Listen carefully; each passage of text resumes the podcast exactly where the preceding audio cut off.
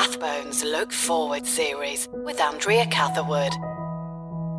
Welcome to the Rathbones Look Forward series. We're speaking to some of the great thinkers, journalists, and writers of our time, focusing on the future of our changing world. My guest today is the journalist and special correspondent Allan Little of the BBC on the very topical subject of truth and lies.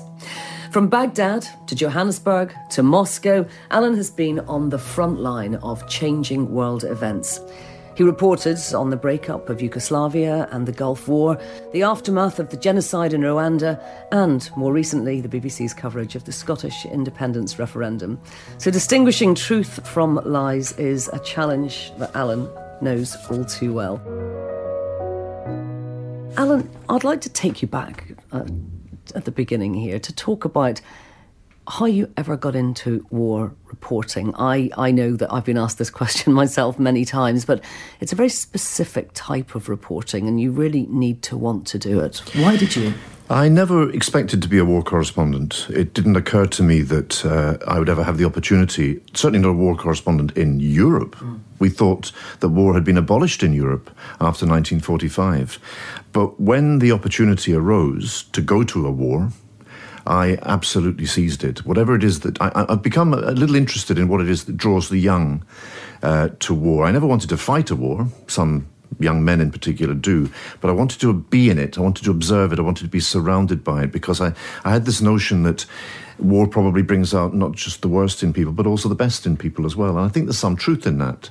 And so my first experience of kinetic uh, shooting war was accidental. I went to Romania in 1989, Christmas 1989, expecting it to be another sort of joyous Czechoslovakia style velvet revolution, and suddenly found myself, yeah, suddenly found myself lying uh, in a darkened room, surrounded by a gun battle outside, and uh, whispering into my microphone, comment, trying to comment on, on, on what was going on. So and and that's where I saw for the first time people who had been killed in war or badly injured. And I remember one one episode in particular that a schoolroom had been turned into a field hospital, and there was a young man who'd been shot in the neck, and he was lying on a mattress with a with a rubber sheet, and the weight of his body had made an indentation in the mattress, and he was being kept alive by a ventilator. So his his uh, his chest was rising and falling at the pace of the ventilator, but the, the indentation in the mattress was filling up with his blood. And I, I noticed that his elbow was dipping in and out of the blood as his chest rose and fell. He was already dead, but he was being kept breathing. And I thought, that's a bloodbath. That is a literal bloodbath. And it's a term we only use metaphorically, really. And I remember thinking, I'll never use that term again because I've seen the real thing. And I was drawn to it like a I was fascinated by it, and I went from there to immerse myself in other people's conflicts for years and years. I think it's an interesting thing, isn't it, that we. I, I think I remember thinking, this is the place in the world today where the most interesting thing is happening, where the most amazing thing and the most awful thing perhaps is happening. I remember um, a, a, friend and colleague of ours, Jeremy Bowen, saying that um, we often meet people on the worst day of their lives. And I think we've all we've you know we've both felt that there is something. It's it's it's an awful thing, but it's also an incredible privilege to be there and witness world-changing events. And it imposes a special responsibility because you're asking people at the worst moment of their life to trust you with their story.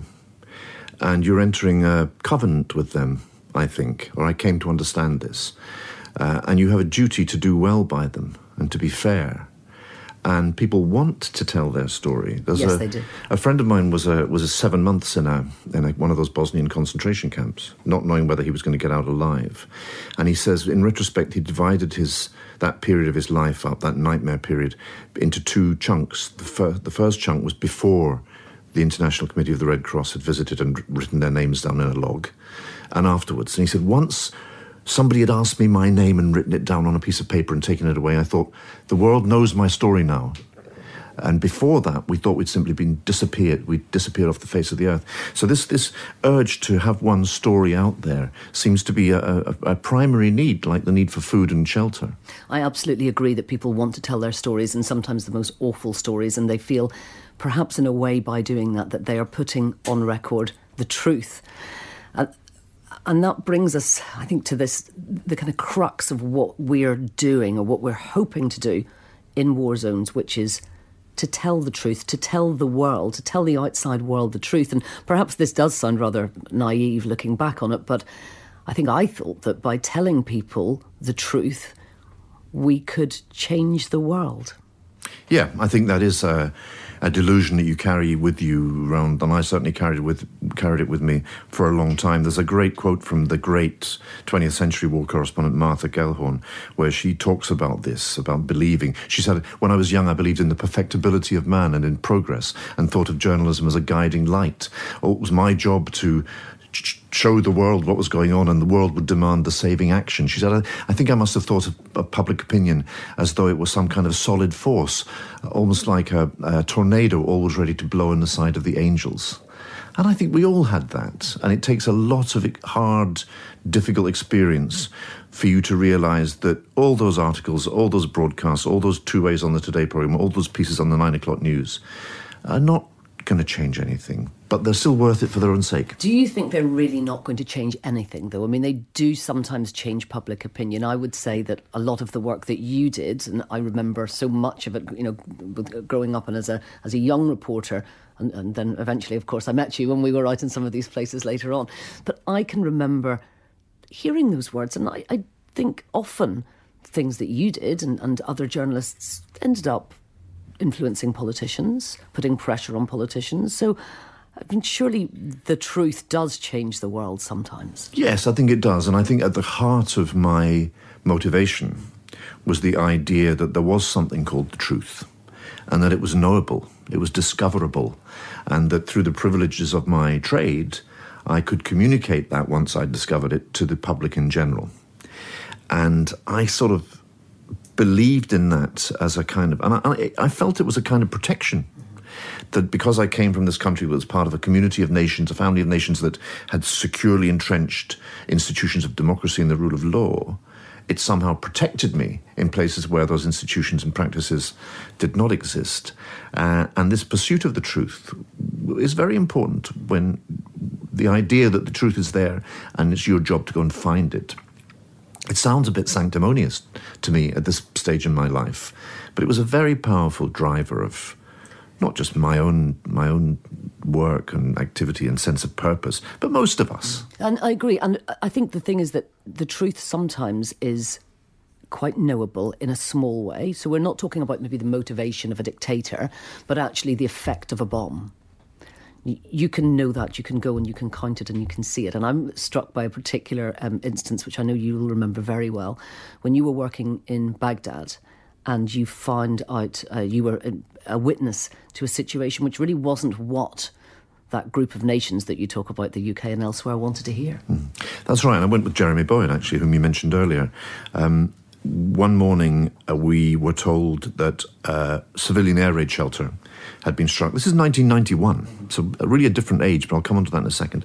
A civilian air raid shelter had been struck by so called bunker busting bombs, and there were lots of dead civilians. And we were taken there, and when we got there, it was one of those air raid shelters in Baghdad that had been built for the possibility of a nuclear attack from Iran. And so people in there thought it was impregnable. And they were pulling the bodies out when we got there. They'd just begun, and only a handful of the hundreds of people came out of there alive. So we were seeing these almost overwhelmingly women and children, little children, four, five, six years old, lying curled on their sides as though they died instantly in their sleep. Um, and the Allies said it was a, it was a military command bunker. And we waded through it in the days that came, the, the, the days that followed, and it was it wasn't a military. It was dodgy intelligence. Uh, it was a civilian air raid shelter, and the Iraqis said it was there were 2,000 dead. Now, I went on the air and described what I saw, and unknown to me, there were howls of protest and outrage and in uh, in the UK, and there were some people in Parliament saying that we should be cr- criminalised for doing reporting from the enemy capital. People were saying, "Would you have reported from Berlin during the Holocaust?" Uh, I don't think it was comparable. Uh, would you have reported from the gates of the, the, the Jewish ghetto in Warsaw? Uh, in the 1940s, and those comparisons were being made. But I thought then, and I still think that it's always it is almost always, almost without exception, better that the public should know reliably and verifiably what has happened than that they should be that, that than that it should be covered up and so that you can project whatever you want to see onto it. Now, there was some dispute about the number of dead. Marie Colvin and I went to the morgue and counted the dead with our own eyes, and we got to three hundred and something, and. Uh, and so we, we, we, could close down myth making and propaganda making back then. But back then, nobody had a Twitter account to say it was a false flag operation to discredit the Allied but uh, war, war. So we're in a different world. I, I, it's an interesting example because it still seems relatively recent to me. It was in my working life, but uh, it belonged to a different age when, before the age when you know, social media had weaponized fake news.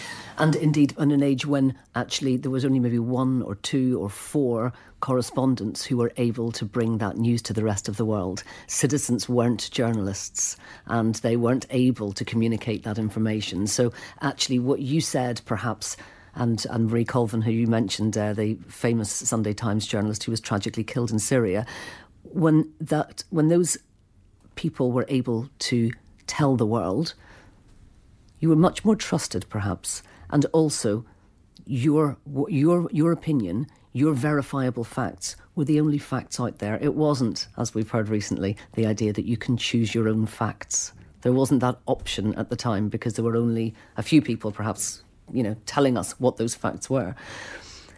I think, as you've alluded to there, fake news obviously is is nothing new.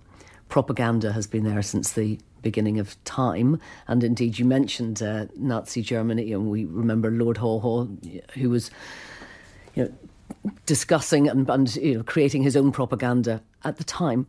I wonder when you think of fake news now, why is it that it's become a buzzword when we know that there's been propaganda in every war, and indeed, truth being the first casualty of war, there have been lies since the beginning of time. What's uh, very instructive about reading that uh, Martha Gellhorn essay that I quoted from uh, a few minutes ago is that she was she had identified the public appetite for lies uh, back in the 1950s. And she said it's, become clear that the public doesn't always want truth. The public doesn't want unpalatable truths or difficult truths. It would prefer a nourishing lie, as she put it, an appetizing lie. So it was true back then. And I think the difference now is that there was at least a shared public reality. During the days of apartheid, there was a debate in Britain about Nelson Mandela, whether he should be in jail or not. Most people thought he should be released, but some people said, no, this guy's a terrorist. He should be in jail. But nobody was asking whether Nelson Mandela really existed or whether he was a fiction created by anti apartheid uh, people who wanted to discredit white supremacy. And that's the world we're in now, that the shared public reality uh, with, within which we argue and dispute and rage at each other and take issue with each other and, and in the end settle our differences in a civic, peaceful way. That space is is vanishingly small now. It's dis- almost disappeared completely in America. It's absolutely gone in Russia and in Turkey and elsewhere, um, and it's and it's it's diminishing in the UK as well. The UK though still has publicly reg- regulated broadcasters: the BBC, ITN, Sky News, Channel Four. These are very high quality news sources, but they're not high quality by accident. They're high quality because there's a set of publicly legislated regulations that govern what they do and the standards to which they're meant to aspire. And we have to ask the question now whether a similar set of regulations is needed for the, te- the for the new world that technology has opened up. I want to bring you on to Russia. You were a BBC special correspondent in Russia, and you, you covered actually a very different different time because uh, President uh, Boris Yeltsin was in power at that stage. I've travelled to Russia and, and worked there um, on occasions, but I never really felt I got under the skin of Russia. I didn't really understand um, the Russian mentality, and I wonder if you could shed some light, looking at current events, on what people in Russia perceive when they when they look at their own news, when they look at the, their, their newspapers and their television coverage, how do they, what's their relationship with that? And, and do they think that that's the truth?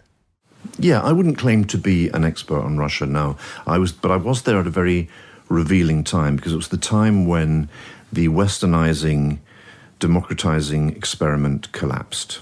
And it collapsed in a, an atmosphere of public um, disillusion and humiliation. And I think humiliation has a, plays a very important part in shaping public opinion, not just in Russia, but in other parts of the world, including the Middle East. And I remember standing in a queue when the ruble collapsed. There was a, a, a collapse in, of emerging markets, and it had a knock-on effect on the ruble. And I was in a queue. People were queuing to change their savings into hard currency, into dollars. And as they were queuing, the, the, the, you, they could monitor the, the board that showed what the ruble was worth, and it was falling, falling, falling the whole time. And there was a couple at the back of the queue who were watching their life savings disappear. And I stopped to talk to them, and the woman was in tears. And she said, This happened to us in the early 90s as well. We retired, we had a pot of money to see us through our retirement. And when the, when the inflation came in the early 90s, our savings couldn't buy a loaf of bread. And now it's happening to us again. Should we went back to the Arctic Circle to take a job we didn't want in a place where we didn't want to live to save some money for our retirement, and we've just watched it disappear on that monitor there. And they came to associate capitalism and democracy with crime, with a big contrick to deprive them of everything they'd worked for. And they put their faith in, to some extent, Russia reverted to type, and they put their faith in a strongman who seemed to articulate the values, their, their gut instinct values, and, and in particular, suspicion of the Western model. And so I think we, we used to say that Russia, Russian history is punctuated by a, a, succession of westernizing czars. Peter the Great.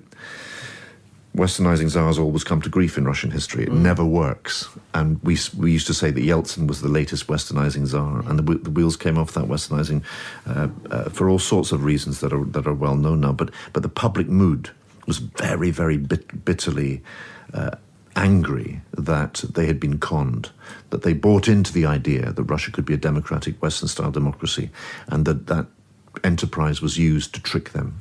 And that's a really interesting way of looking at where we are today and actually a way in to where we are today with President Putin.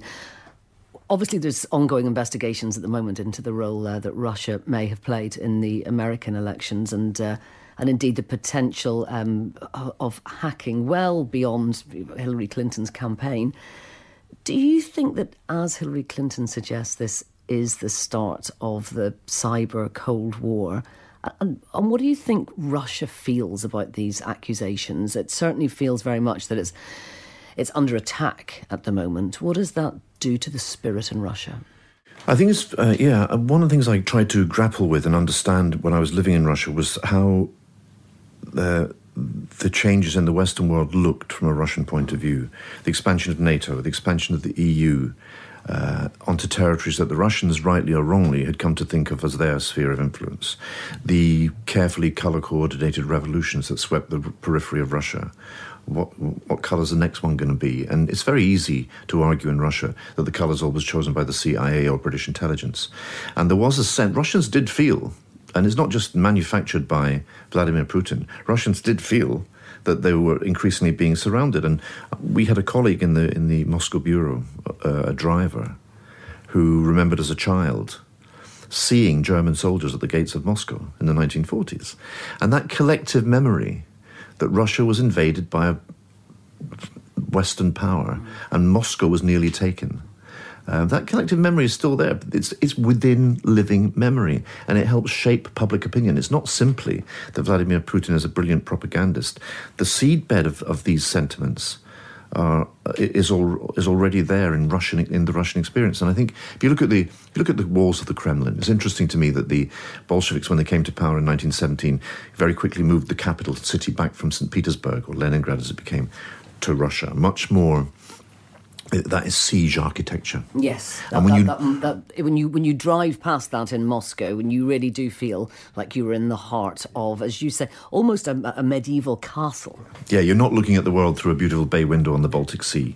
You're looking at looking at the world from behind defensive walls, and it reflects the defensive position to which Russians have, have, have retreated in the context of the expansion of the West, which is what happened in the years after 1991. In, in terms of truth, Russia is looking at the world through, uh, through a different lens, but this is its own truth. You know, you talked about uh, the, the Germans on the, on the verge of taking Moscow, and that is a verifiable truth.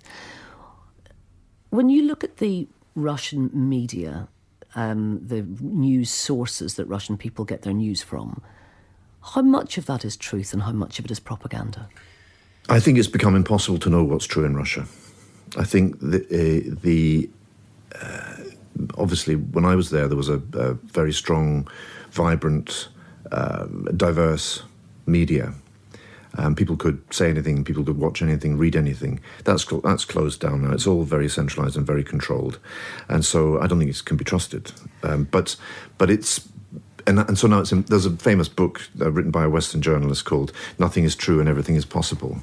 And that's where we are now. It is simply impossible to know what is true. So you can choose what is true. And this is not exclusive to Russia. This is happening everywhere. You can now make your own reality. You can buy whatever truths you want off the supermarket shelves of social media. And and increasingly nothing is true and everything is possible. So it is possible. It would be possible to argue now that Nelson Mandela didn't really exist. No, nobody's, nobody's seen him since the 1960s. Of course, he doesn't exist. It's all got up by people who want to end white supremacy in South Africa. That would be where we would be now, if uh, if that if we'd had social media back then. We've talked a lot uh, in the news recently about Cambridge Analytica um, and Christopher Wylie, the whistleblower, um, and the data that was used and the relationship with Russia. But perhaps if we could just take it back a little, one step further, what do you think that the motives are for Russia to really want to get involved in the US? Is it a Putin power play? Is it about manipulating truth? What's What's the thought behind it? Do have, you know? I have no idea. I have no idea. And of course, it's all very deniable. Yes. Um, uh, Perhaps just the ability to do it that didn't exist in the past. It's certainly true that uh, Putin wants to re-establish Russia as a global power. That is a strategic objective. He famously said that the collapse of the Soviet Union, the dissolution of the Soviet Union, was the biggest tragedy of his lifetime, uh, and that, and that is very popular in Russia. The return of Russia to its rightful place in the world plays very well with Russian public opinion, and so. Uh, the discrediting of Western institutions, the weakening of the EU, the Putin circles would have been delighted by Brexit because it weakens the EU. Um, trying to bring Ukraine, Poland, Hungary back into the Russian fold, attracting attracting those parts the, the, the, of Europe back into the Russian sphere of influence, offering to build a nuclear power station in Hungary. Um, again, that's a way of pulling pulling those parts of Eastern Europe back into the into the um, bailiwick mm. of Russian influence. We are living in the most extraordinary times. The thought that a US election was potentially manipulated, whether it was or not, by a foreign power is just such an extraordinary concept that it sounds like a Hollywood movie, and one that if it had come out in the 80s or 90s or, or, or the last decade, we would have found interesting, throwaway, almost too crazy to be true. And yet here we are living in that reality. It's a hugely difficult time for truth, isn't it?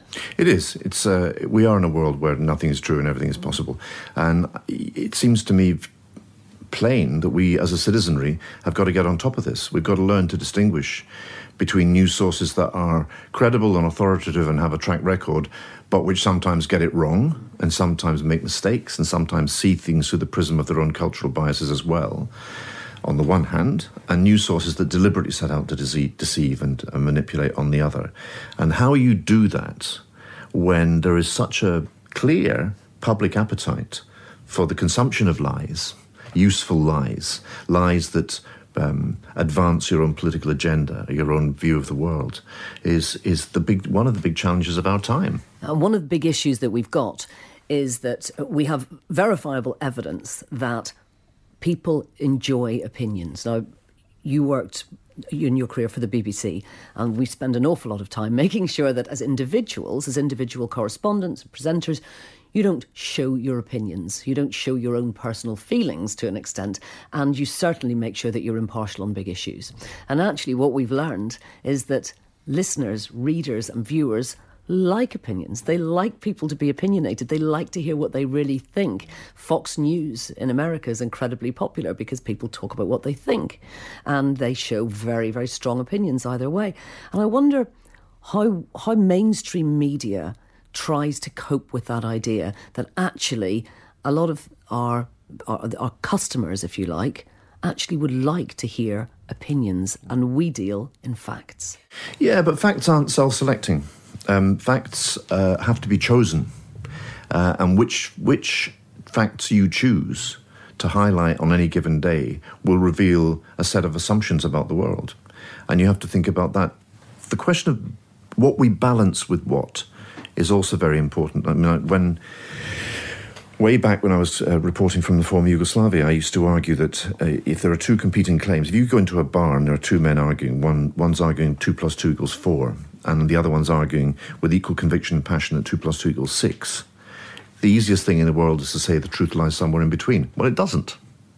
It doesn't. And you've got to, well, part of your job, I think, is to make a, a judgment on behalf of the viewer or listener or the reader about the quality of evidence upon which assertions are based. And the quality of evidence upon, it's an extreme case, I admit, it's a model case, but the quality of evidence upon which the assertion 2 plus 2 equals 4 is based is different to the quality of evidence supporting the competing case. So, so we, you've got to be careful what you balance with what. I, we found this all the time in, in former Yugoslavia that a credible but strictly unproven claim was balanced with an absurd claim. And when you do that, you're imposing a subjectivity. It's the easiest thing in the world. On the one hand, this lot say that, but on the other, that lot say something else.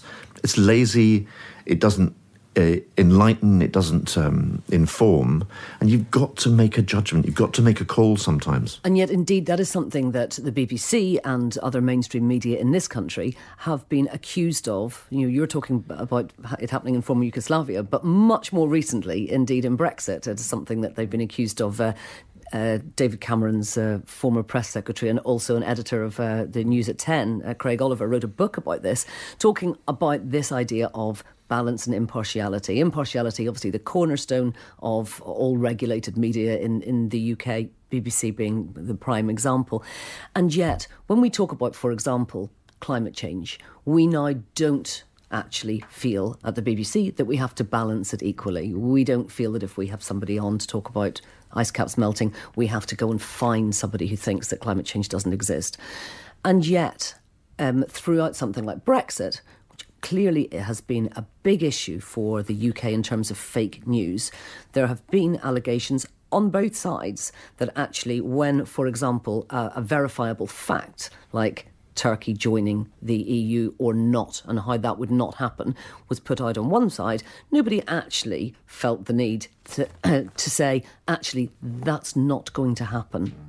And so, in a way, the, the balance was skewed. And uh, and uh, and that that's that that fact goes uh, you know towards towards um, the Remainers camp, but actually they went the other way as well it's difficult for the BBC. It's a, it's a, it's something that they are going to have to deal with, isn't it? It's the same with the with the um, quality newspapers in America.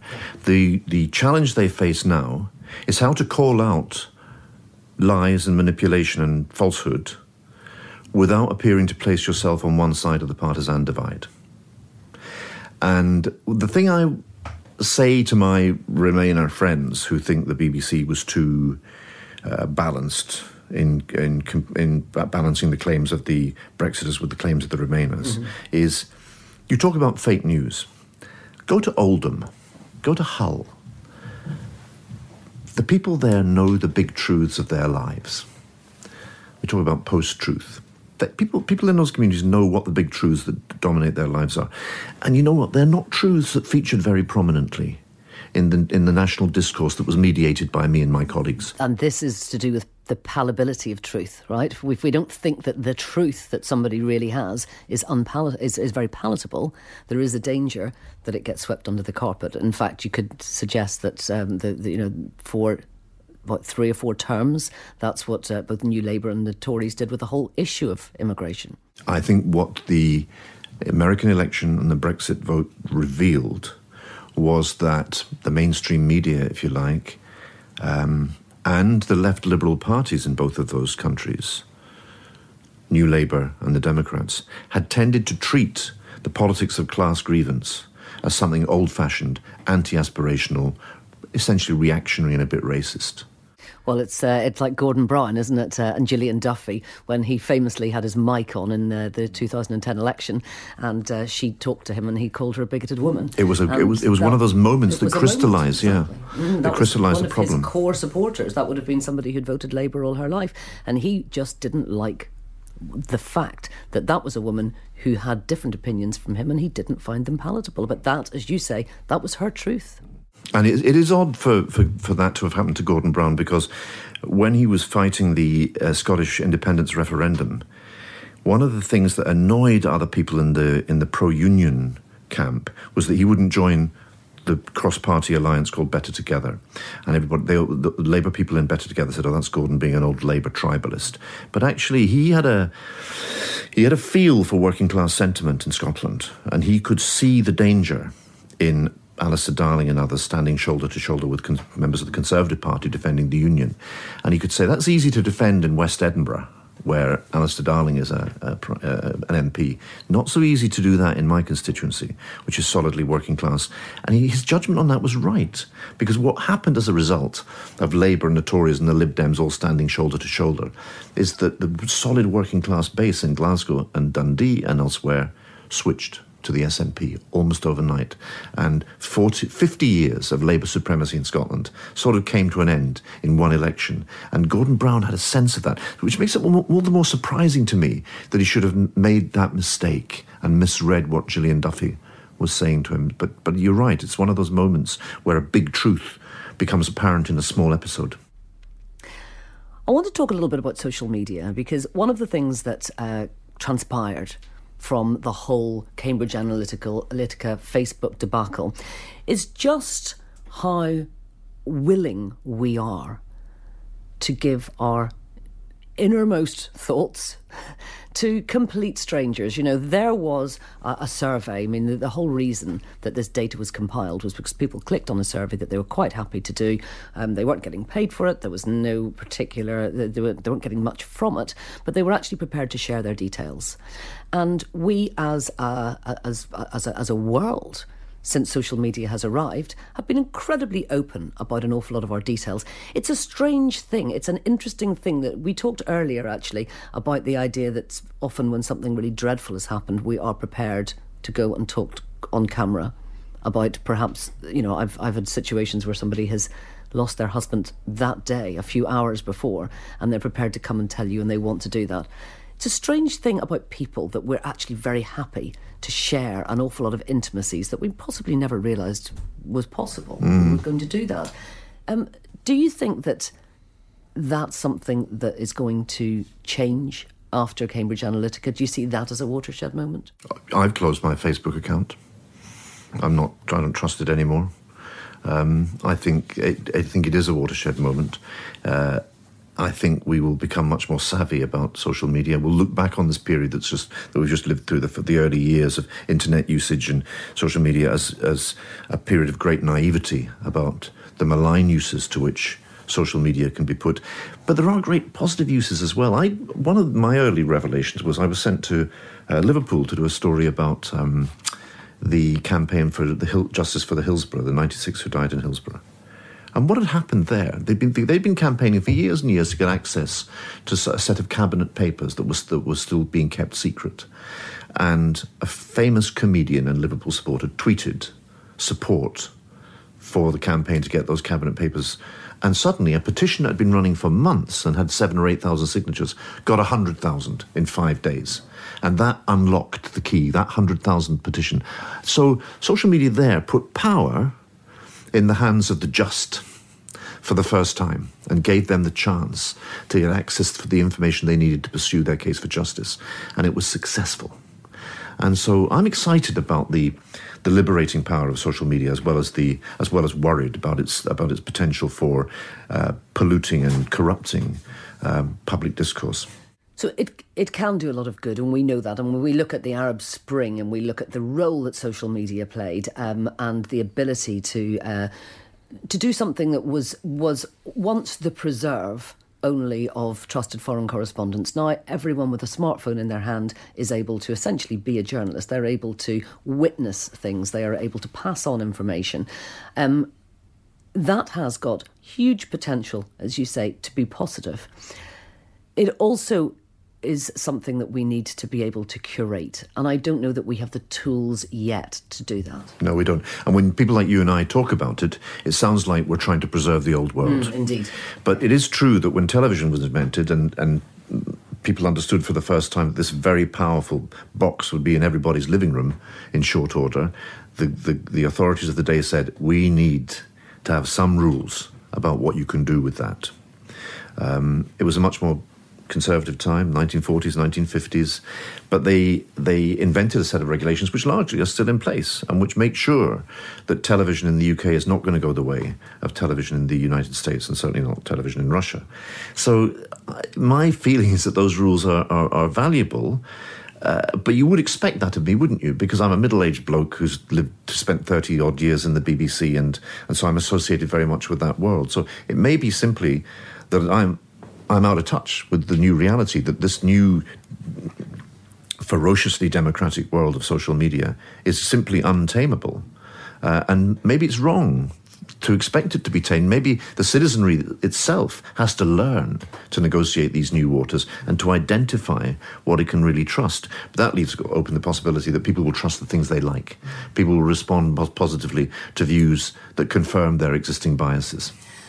So, if we take something like uh, the recent horrific chemical weapons attack in Douma, um, outside of Damascus, in uh, 10 or 15 years ago, had there been a trusted face, a foreign correspondent that people knew standing there, right in the middle of it at the time, would that story have been more believed than it was today? Because it was barely reported than it was unreported, if you like. So it was almost had to be balanced that almost straight away there were accusations that it had never happened, that the Russians weren't involved, that these people were actors, that children had not been killed, and that the ones that were foaming at the mouth were trained to do so.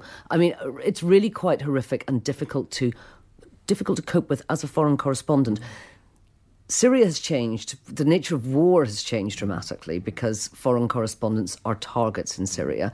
And I'd just like to elicit your opinion on all of that and how war reporting has changed yeah. uh, in the face of social media and indeed in the face of the changes to report the way that reporters are targeted in these areas. Yeah, it made me think that that attack made me think of an, an incident at which I was present 25 years ago in Bosnia when a mortar bomb fell on a market square in Sarajevo and killed 68 or 69 people in one instant. It was the biggest single loss of life in Bosnia since the war had started. Uh, and I was in the city that day. The Serbs in the hills above, their leader, Radovan Karadzic, said those bodies were not real, they were shop window mannequins, or they were dead bodies that were already dead that had been brought from the hospital, I people who had died of illness or old age. And we, there was a bunch of us there, we were able to say, not true absolutely, emphatically, categorically not true. The evidence is absolutely overwhelming, and we're here to collect it. And so that didn't really fly. There was another um, uh, story that was told that the Bosnians had bombed themselves, and that was palatable. That was enjoyed by quite a few very senior people in the Western democracies who wanted to uh, um, uh, take the wind out of the sails of the Americans who wanted to intervene militarily yes. in Bosnia. So, so, um, so some people leapt on that as a claim. But in the in the media environment that existed then, you could you could report those claims in a way that made it clear that they were very flimsy indeed. That's no longer possible. To get to your point about how war reporting has changed, it has changed enormously uh, since I stopped doing it. Um, I look back at the time, my, my years in, in war zones, and they seem relatively innocent now compared to what my colleagues today are facing. I never ran that very serious risk of kidnap, although I was twice picked up, once in Congo and once in once in Bosnia, where I realised that what had happened was that I'd been kidnapped. But it only lasted a few hours in each case, and I was rescued very quickly, luckily in both cases. Um, but I, it, it, it never nagged away at me that I was an asset being hunted. Um, and so I, I was able to think about the purpose I was there for gathering the news, making sense of it, finding other people's stories, and putting the question of my own safety to the back of my mind. Um, whereas I think if I were doing it now, that would corrode my self confidence. That idea that there's somebody out there who wants to to to seize me and my colleagues because we become assets in the in the market. Um, I think that's very psychologically much much more difficult to cope with than anything that I faced. I mean, perhaps a turning point was when um, our friend and colleague Marie Colvin from the Sunday Times was killed because it does look like she was targeted in Syria. Yeah. Um, and certainly, uh, there's a lot of evidence to say that they knew exactly where she were. That what was that Assad's forces knew where that where she and, and um, her colleagues were. Do you think that it means that it's more easy? It's easier for citizens on the ground who now have the ability through smartphones to take photographs and, and to disseminate information. And it's less easy to corroborate because journalists simply aren't able to, to go there as easily.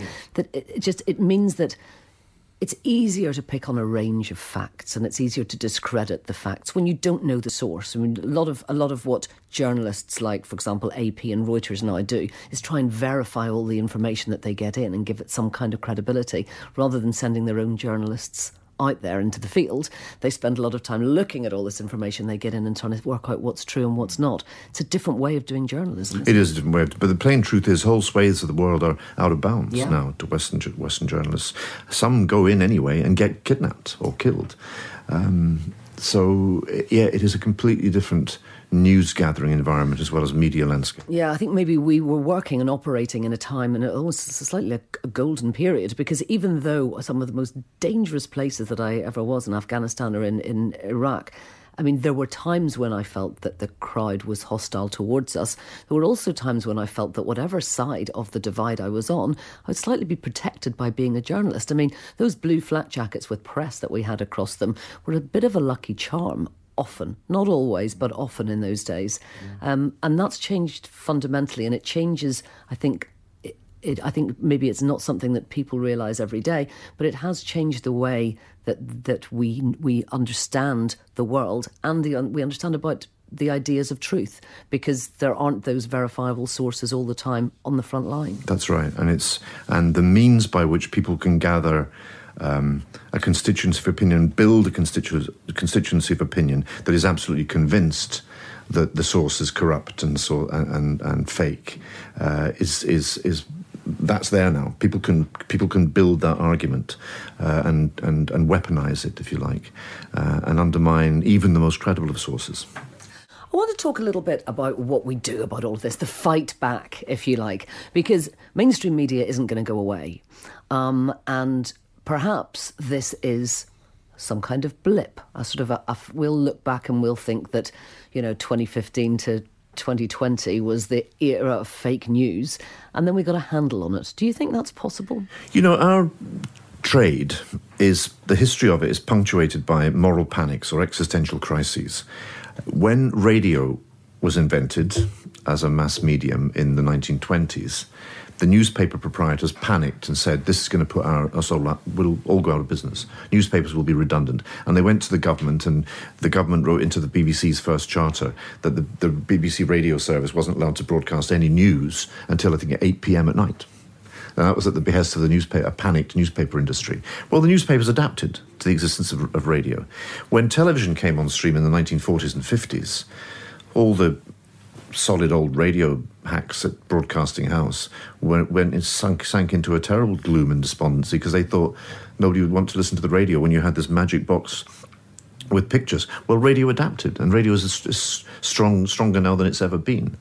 When Around 2003, the time of the Iraq invasion, um, the second Iraq war, um, everybody was saying the built running order, the traditional bulletin, is history because now you can go live to uh, to anything. And rolling news, rolling, rolling news, news was take everything. away the idea that we're going to have fundamental bulletins, so the ten o'clock news won't exist in five years' time. And people, yeah, and people can choose their own running order. Exactly. And to some extent, that is true. People do choose their own running order on their mobile phones, on their uh, uh, other devices, and that so that world has come to pass. But there is still a public appetite for a mediated roundup of the day's events by a professional group of people that they trust, uh, which will start with what that group has decided is the most important or significant uh, events of the day, followed by the second most important, and so on. So there is still an appetite there for a broadsheet newspaper. There's still an appetite for a radio current affairs program. There's still an appetite for a built bulletin, dis- despite the fact that you can choose your own running order now uh, online. So, so traditional media adapt to a new media landscape, and I think we're in a in a period of adaptation at the moment. And actually, interestingly, there's still a huge uh, appetite for trusted sources. And I think uh, many listeners will actually appreciate this. Um, and it has been played out uh, with a, uh, a, lot of statistical analysis.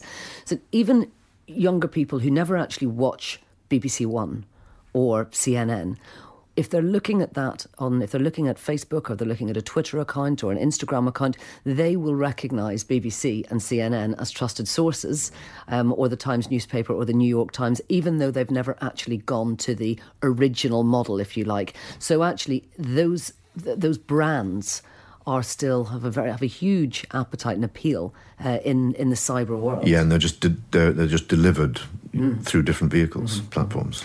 I mean, there are a lot of things. I'm interested in a couple of the ways that uh, that old news, if you like, is fighting back. And one of them, I think, uh, Reuters is doing something quite interesting where they're getting behind the story. So what they do is they publish a story, and then they'll go back and they'll have a look at uh, how they actually created that story, and they'll put that kind of stuff online, right? And it's a quite clever idea. Now, perhaps only media hacks and uh, and students are the ones that will look at that.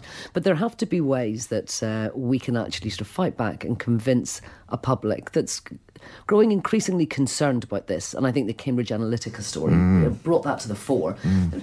People don't want their personal details hacked. They don't want to feel that they're being manipulated online. So perhaps the answer is that we uh, as a society are going to just become better at spotting fake news. I think so. And it's interesting to me that the whole Cambridge Analytica uh, story was blown by a newspaper whose Indeed. proprietor 100 years ago was worried that radio would put it out of business. So it's a, it's a classic, it's a great uh, illustration of the, of the way in which traditional media have to adapt. Yeah. And traditional media will still be here, right? I mean, what is your projection? You look forward sort of five years, 10 years' time.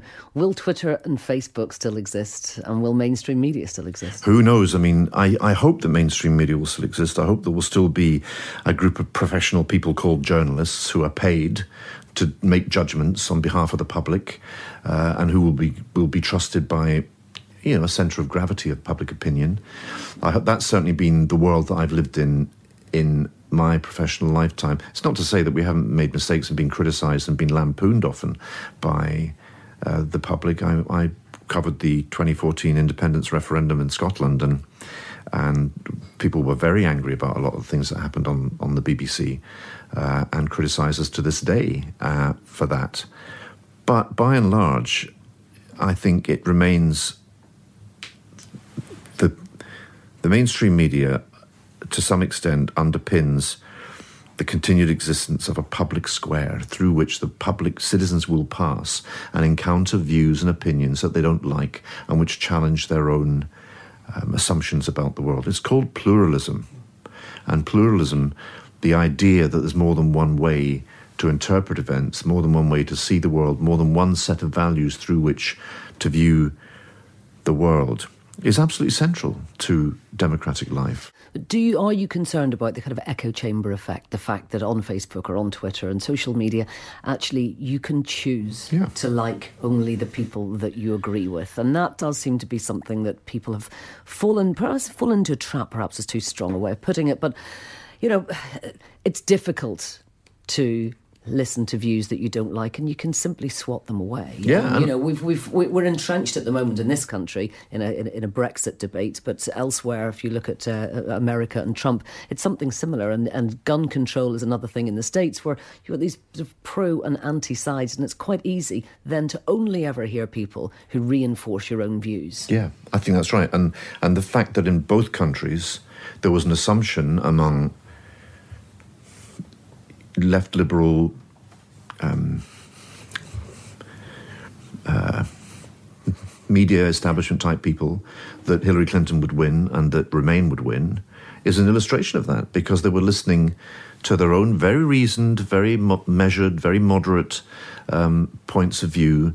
It was absolutely plain to them that uh, the, the, the, the Leave argument was ba- based on lies. They thought it was obvious to everybody but they weren't listening to other big truths that were out there. And this has really shaken up. It has shaken up the media in this country. It should, um, and it should exactly, and it has shaken it up in the US as well. Mm. Um, and the, you know the, the it's, a, it's almost like a dual blow. You've had Brexit, which has shaken up the media and the, the mainstream media very much and, and perhaps made it less London centric. I hope it has anyway. Mm. I think that probably is true.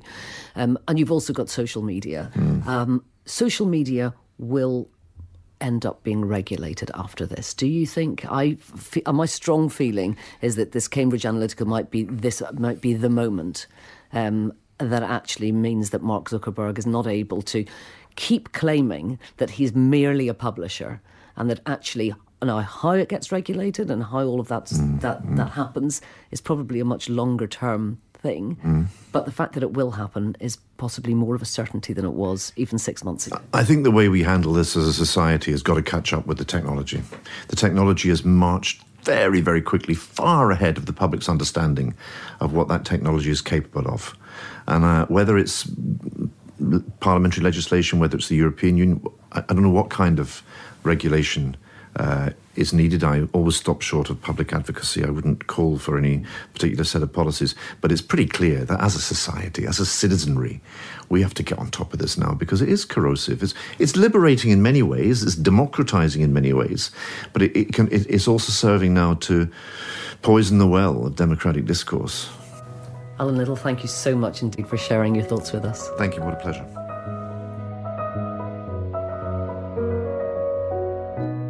Rathbones Look Forward series with Andrea Catherwood.